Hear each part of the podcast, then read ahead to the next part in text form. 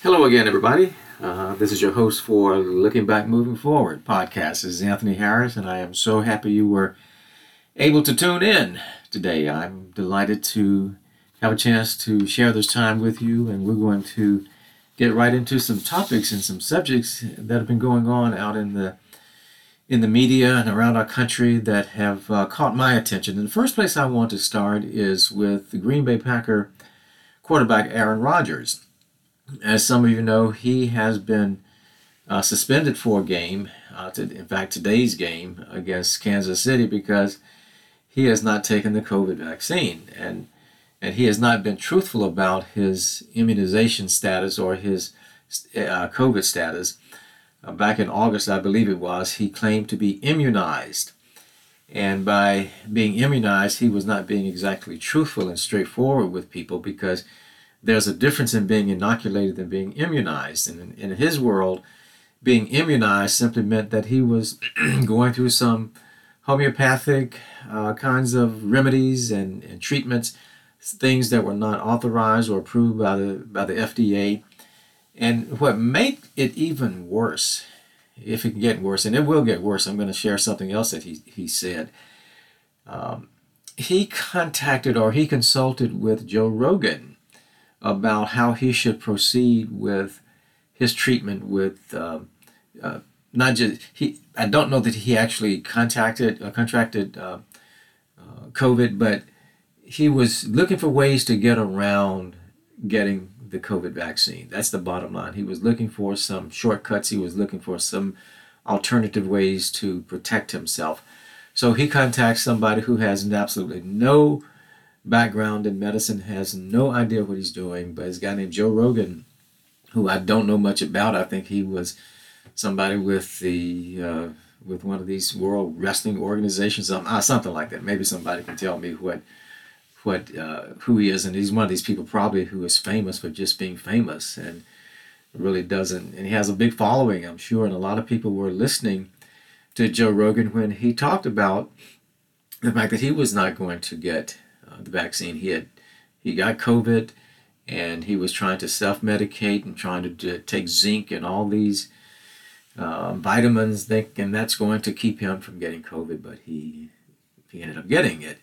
So this is a guy who is has limited or no knowledge about how to actually treat a deadly virus, but yet Aaron Rodgers says that's who he consulted with. He consulted with Joe Rogan about how best to treat his uh, how, how to treat himself, not just treat himself, but how to uh, prepare himself or immunize himself uh, against the, the virus.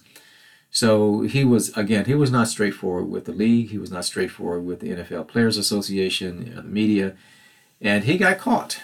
He got caught, and the NFL Players Association doctor, as well as the league doctor, said those remedies that you have been talking about, those treatments you've been talking about, those things to prevent you from getting COVID, they don't work. So we're not going to accept this notion that you have somehow immunized yourself with these unorthodox, unauthorized kinds of uh, of treatments. So he was he was suspended for a game.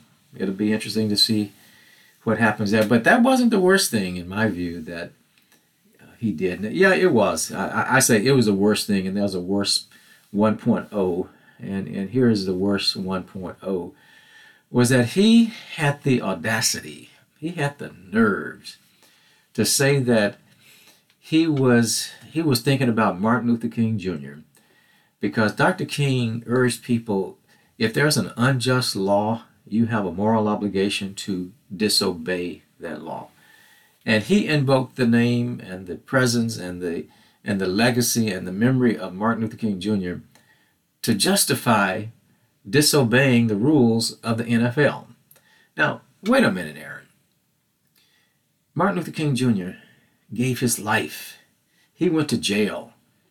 He was he was beaten. I mean, he was nearly so many terrible things happened to Dr. King. He led a, a great movement. That's the right that's the major thing. He led a great movement.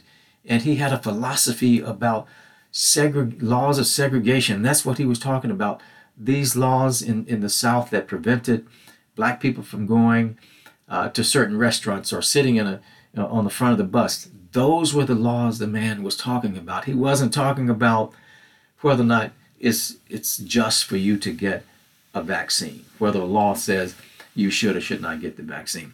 So I thought he just did a, a, a it was insulting to the memory and legacy of Dr. King. It was it was a I don't know, very feeble attempt on his part, and I'll be kind in that way, a very feeble attempt to justify his his disregard for the rules of his of, of the football uh, of the, the team that he plays for the Green Bay Packers and for the National Football League.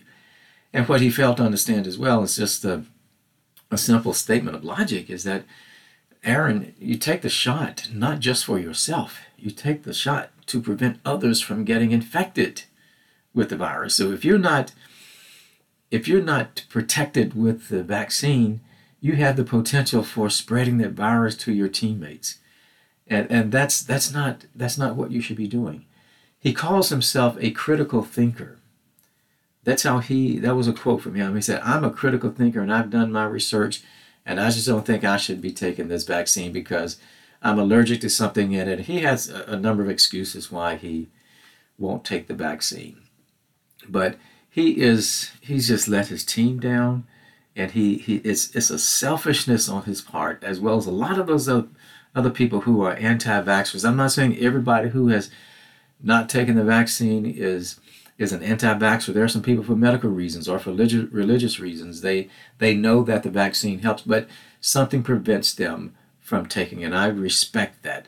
People who have um, immune uh, system issues or people who have diseases like you know heart conditions and, and diabetes and some of these things that they they should not be taking the, the, the vaccine. I'm I understand that and that's certainly a legitimate deal there. But when you start talking about, I, am just not going to take this. I'm a, I'm a critical thinker, and I'm going to sort this out myself.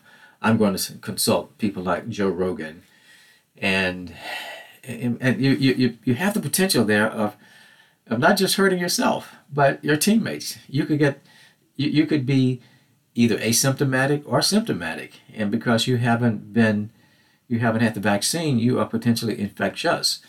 And if you infect us, then you can infect other people with that virus. I just think, again, it was selfishness on his part. It was um, just mind boggling um, to, to try to invoke the, the legacy of Dr. King's struggle for racial justice in this country as an excuse for him to not obey and go by the rules of the NFL you know, it's it's just a low point. You know, I, I just think he's going to pay a price for this, I predict. He's already lost the endorsement of a company, a healthcare company in uh, Wisconsin. It'll be interesting interesting to see if uh, other companies for whom he's a spoken a spokesperson will um, take some action because you know n- number one he, he he did not tell the truth about his his uh, COVID vaccine status. He, he said he was immunized, and he just did a little play on words there. He said he was immunized, but he didn't he didn't have the vaccine. And then he he goes in and consults with a quack, somebody who has no idea, no medical training, and said, "This is my source for deciding how to deal with COVID." And then uh, he tops it off with this dumb statement that he feels like he's Martin Luther King. He can he can relate to what Dr. King says. So, Aaron Rodgers, you have you have done yourself and your team and your league and your community a terrible, terrible disservice. And and I predict that you will come to the realization at some point that you made a you made a terrible error in judgment. You are not the critical thinker that you claim to be. If you were a critical thinker, you never would have gone to Joe Rogan for advice on how to deal with COVID. If you were a critical thinker, you never would have compared your situation with that of Dr. King. No, sir, you are not a critical thinker. You may be a good quarterback. You're the reigning MVP in the National Football League, but that does not say much at all about your ability to think critically. And um, all I say is God bless you and bless you. Hope your, your teammates don't uh, don't get sick. another issue that's come up um, in the news, and I've been, I think a lot of people are following this case of Ahmaud uh, in um, in Georgia. As you know, he was um, he was he was attacked. He was killed by by three white men, and he was out jogging, and they thought he was some kind of criminal, which is the case many times when people they they see young black men as as predators. They see them as a menace. They see them as lawbreakers. They see them as criminals and all that. So they they go in and confront this man with that mindset that he must be doing something illegal because he has dark skin and he's a male, and, and he must be up to no good. And they follow through on their, their racist thoughts about this man and killed him. And now the, the, the case has come to court. It's, it's gone to trial now. And um, the jury selection process was quite interesting if you've been keeping up with it.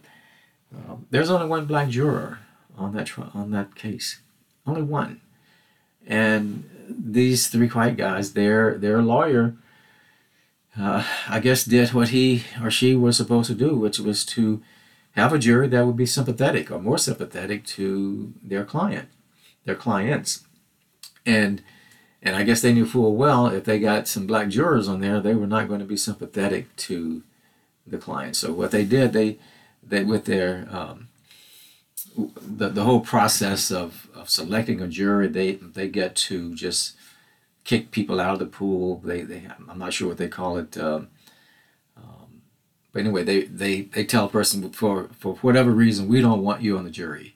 So they did that with most of their uh, potential prospective black jurors. In fact, the, the judge took note of that, and he basically said this jury was uh, selected in a discriminatory way.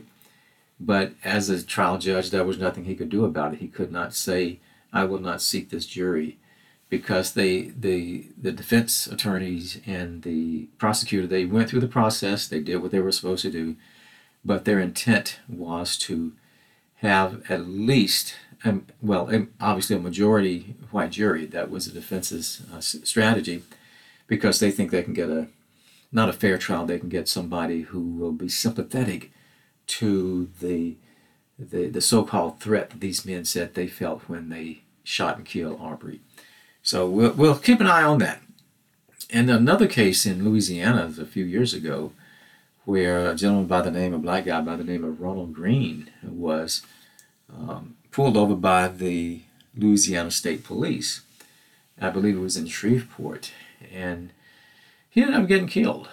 And the the police officer said he was killed by um, an accident. Uh, it was his car crashed, and he he died from his injuries from the car crash. But since then, they have the FBI has been involved in investigation. They have learned that that was not what caused that man's death. It wasn't a crash. It was some brutality inflicted upon him uh, by these Louisiana State police officers. And I predict that's going to gain some traction here, and and we're going to be hearing more about that.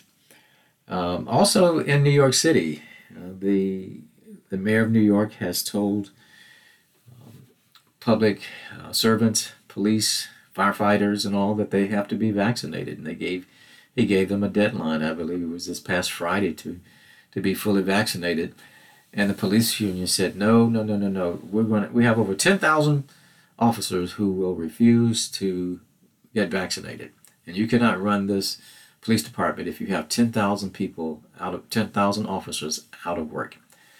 Well, lo and behold, guess what happened, folks? Only 34 New York City police officers did not get the vaccine. 34. And the police, police union claimed that there would be over 10,000 officers who would be uh, who would refuse to take the vaccine and therefore would, would go on to unpaid leave. And for those 34, I, I would just have to say good riddance to them. Um, you know, a, a, police department needs, you know, a, a viable police department that's dedicated to integrity and service and protection of its citizens. They need every police officer that they can that they can find, but they also need police officers who will obey the law.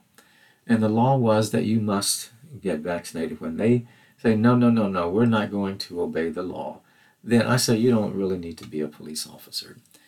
And the the silver lining in that is um, those 34 officers. That's 34 fewer people who are potential uh, infectors. You know, if I can use that term. There 34 fewer, fewer people who go out and infect other people with the, the virus.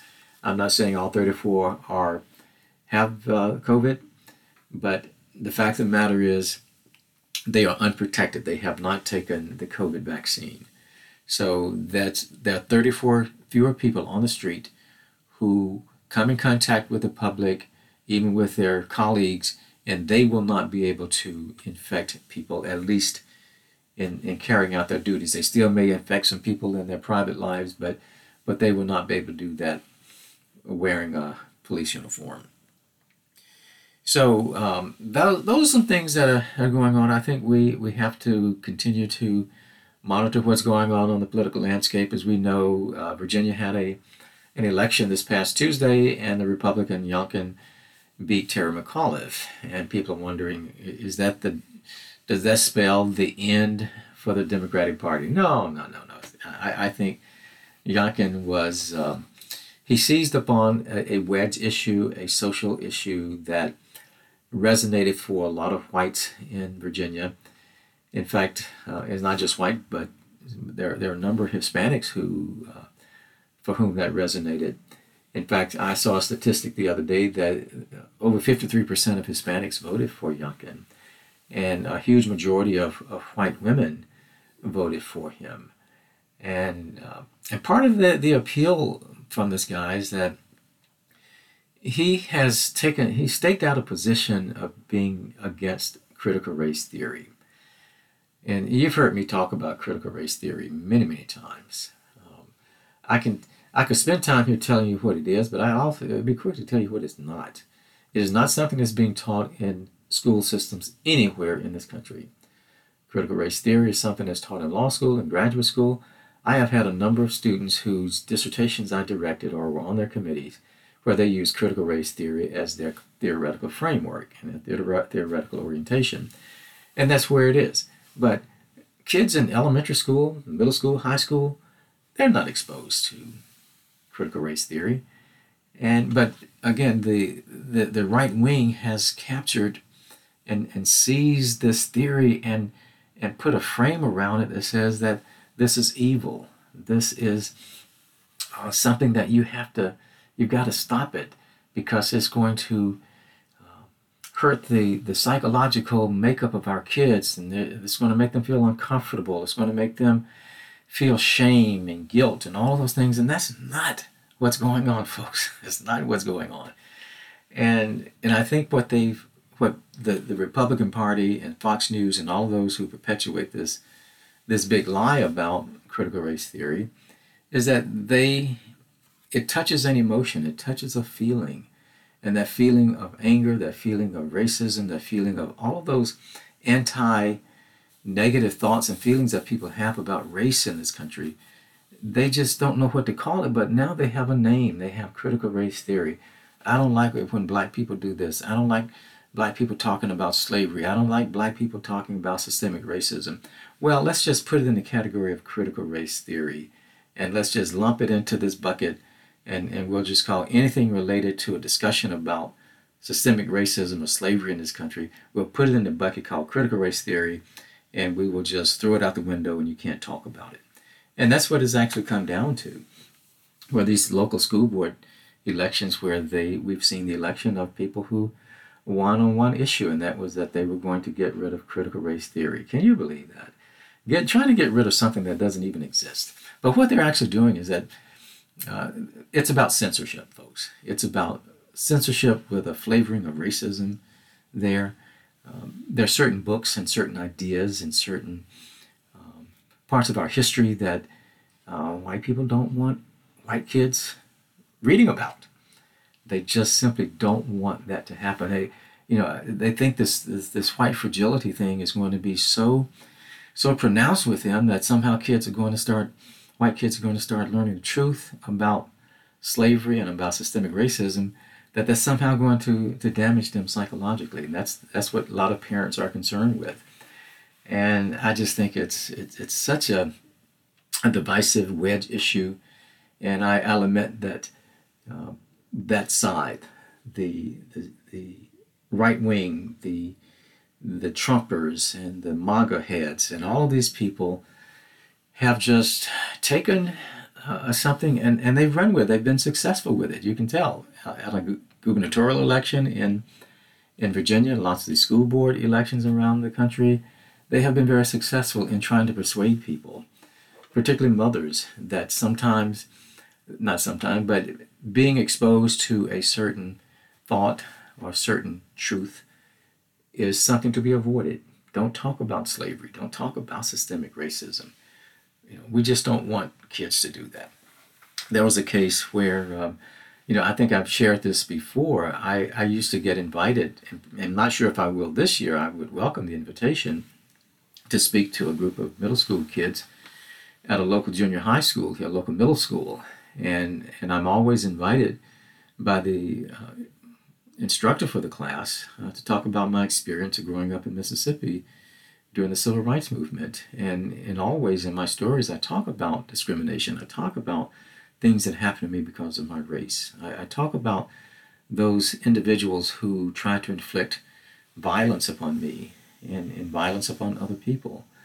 And I'm waiting to find out if I'll get invited to come back to make that presentation again. I suspect that I want, that I won't get invited um, my friend may invite me anyway, and I think it may kick up some dust. And and I'm sure if I start talking about, start telling the truth about my experience of growing up in civil rights in, in segregated Hattiesburg, there will be some students who will go home and tell their parents that I was talking about race and racism, and they will say, call the teacher in, maybe call the principal, maybe the news media, and say we we can't have anybody coming in talking to our kids about that stuff. We don't want them to know about it. And you see how detrimental that is to the development, the intellectual, social, psychosocial development of kids when they don't hear the truth. And they, for some reason, the parents, for some reason, think that withholding the truth from them is somehow going to protect them, protect their psyche. But these kids will also have to live in the real world. When they graduate from from high school, they go out into the world, and they if they don't know the history and they've been deprived of the opportunities to learn about the history of racism in this country, and out of their own ignorance and their racism, they go and make a statement or do something that's going to cause them to maybe lose a job. You know, something something may happen because they never were taught that this is this is not part of the history that you need to repeat again. So um, those parents who are who are just um, adamant, I'll just put it that way, they're adamant about not letting their kids learn about race and racism. Uh, so it's it's one of those things too, and I think that we have to fight back against that. You know, we, we have these people who are doing things, and they're they're not allowing kids to read a book about Rosa Parks. Uh, because there's a book cover where there's a white police officer standing over, uh, standing up and looking down at uh, Rosa Parks on the front of the, where she refused to get up from her seat on the front of the bus. And there are some parents in some school districts say we can't we can't even let the kids read about that because it shows this white guy doing something oppressive towards this black woman, and that if these kids see this white guy in being an oppressor, that's going to cause them emotional distress. It's going to cause them emotional harm, psychological damage. So let's not even let them read that. But then one of these days, they're going to somebody's going to ask them about Rosa Parks and say, "Who? Who's Rosa Parks? Nobody taught me about that. They didn't let us learn that in, in school. It, it's censorship. This is what they do in dictatorships. This is what they do in tyrannical governments. Is that they the government tells teachers what they can and cannot teach. That is wrong.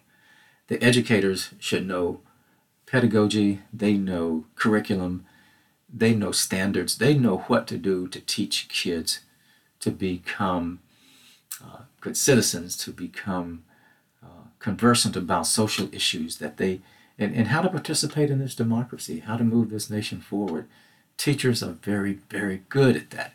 And unfortunately, the politicians and the, the naysayers for regarding uh, critical race theory, they are they're winning, but we still have to fight back. We have to resist. We have to say no to this nonsense.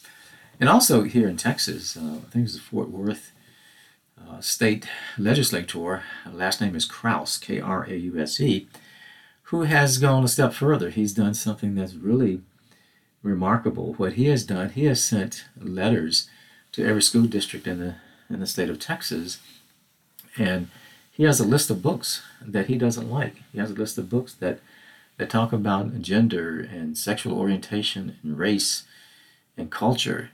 And because he thinks those books will contaminate the minds of young people, he is asking all these school districts to identify books in their library that are on his list. And if they're on his list that he doesn't like, he's calling for them to remove those books from the library. But you know what's interesting about this is that, particularly for, I say, middle school and high school kids, when you start telling kids they can't read something that you're trying to tell them that is taboo, that you're censoring them, they're going to find a way to read it anyway. And therein lies the the the stupidity of trying to uh, protect kids or keep kids from learning and reading about these things. They're going to find out. They're going to read it, and then they're going to ask you, "Why didn't? Why did you tell me about this? Why? Why? Why couldn't I find this book in the library? I had to go some other place to find the book." And and these adults and these school board members are going to have a they have a tough time answering those questions. My own experience with library censorship stuff was when I was a school board member back in the oh I was a board member from 84 to 99 in, in Commerce, Texas. And there were there was a group of people in the community who wanted the school board to vote to remove a couple of books from the high school library. And these two books had won literary awards. They had gone through the vetting process with the uh, committee in the school district to allow that book to be placed in the library. The book was not required reading. It was on a reading list, but it was not required reading. But there were a couple of, uh, more than a couple, there were a number of parents who were outraged that that we would even have a book like that um, on the bookshelf. And you know, they brought it to the board's attention at a school board meeting one night, and they they gave excerpts. They they handed out excerpts from the book, and they found the worst passages in the books, or I won't say the worst passages, but the ones that perhaps were more controversial with in terms of language and so forth. And as I read it myself, I said, "Wow, this is some really strong language here." But I I eventually came to the realization that just because I object to these words doesn't mean every parent will object, and I should not have the power to substitute my judgment for theirs. Those are legitimate decisions, and if they don't want their kids to read the book, then they should tell them, don't read the book. But if there's a kid whose family uh, does not mind them reading the book, they should not be deprived that opportunity. So we ended up voting to keep the books in the library. And, and I, I'll further reason that this is what goes on in tyrannical governments. This is what goes on in dictatorships, authoritarian regimes. The government starts censoring. They start first with the books and they start trying to control what people think, what they can read, the music they can listen to. All those things are, are part of, uh, from the playbook of being, being authoritarian, being like China, being like Russia, being like some of these other countries that don't trust their citizens to um, to think for themselves. I think the government has to do it for them. So I was not about that. And then the ironic thing again was that uh, a lot of kids had not even heard of the book, hadn't even thought about it. But once the parents who opposed it made such a such a fuss about it, and guess what? They couldn't keep the book on the library shelf long enough because students wanted to read it. And and that's just a lesson about um, when you tell somebody they can't do something, watch watch what happens. Censorship doesn't work and and I pray and hope that this this movement going on right now, this anti um, CRT, what they're calling CRT, and this this movement towards censorship and authoritarianism.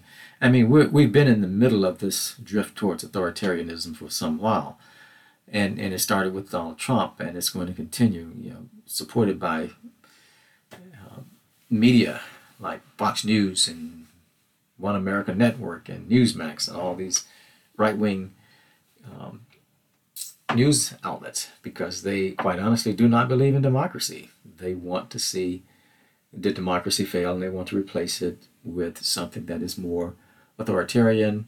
And my my prediction is what they really want is a theocracy. They want a government that is controlled by uh, a religion, uh, Christianity, but more specifically, they want a certain brand of Christianity to control the government.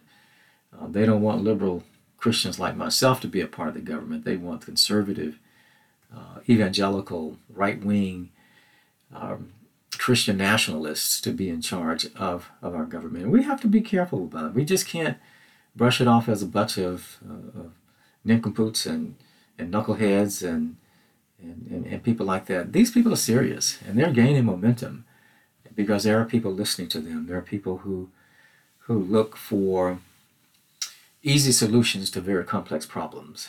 And and once you promise people, you know, get rid of these books, get rid of the CRT, your kids are going to be fine. No, you know, they they they just they just can't do that. Well, the last thing I'll leave you with, I, I attended a, a really, really good concert last night. It, um, here in, near my home. My brother is visiting me from, from Florida, and we went to visit, went to a concert last night, and we sat with this this couple who were uh, very much in agreement with two of us regarding mask wearing and uh, getting a vaccine and so forth. And and and the woman who was sitting there, she she talked about some relatives and friends of theirs who who constantly say they're not going to get the vaccine because they don't know what what's in it. They don't know what's going into their body.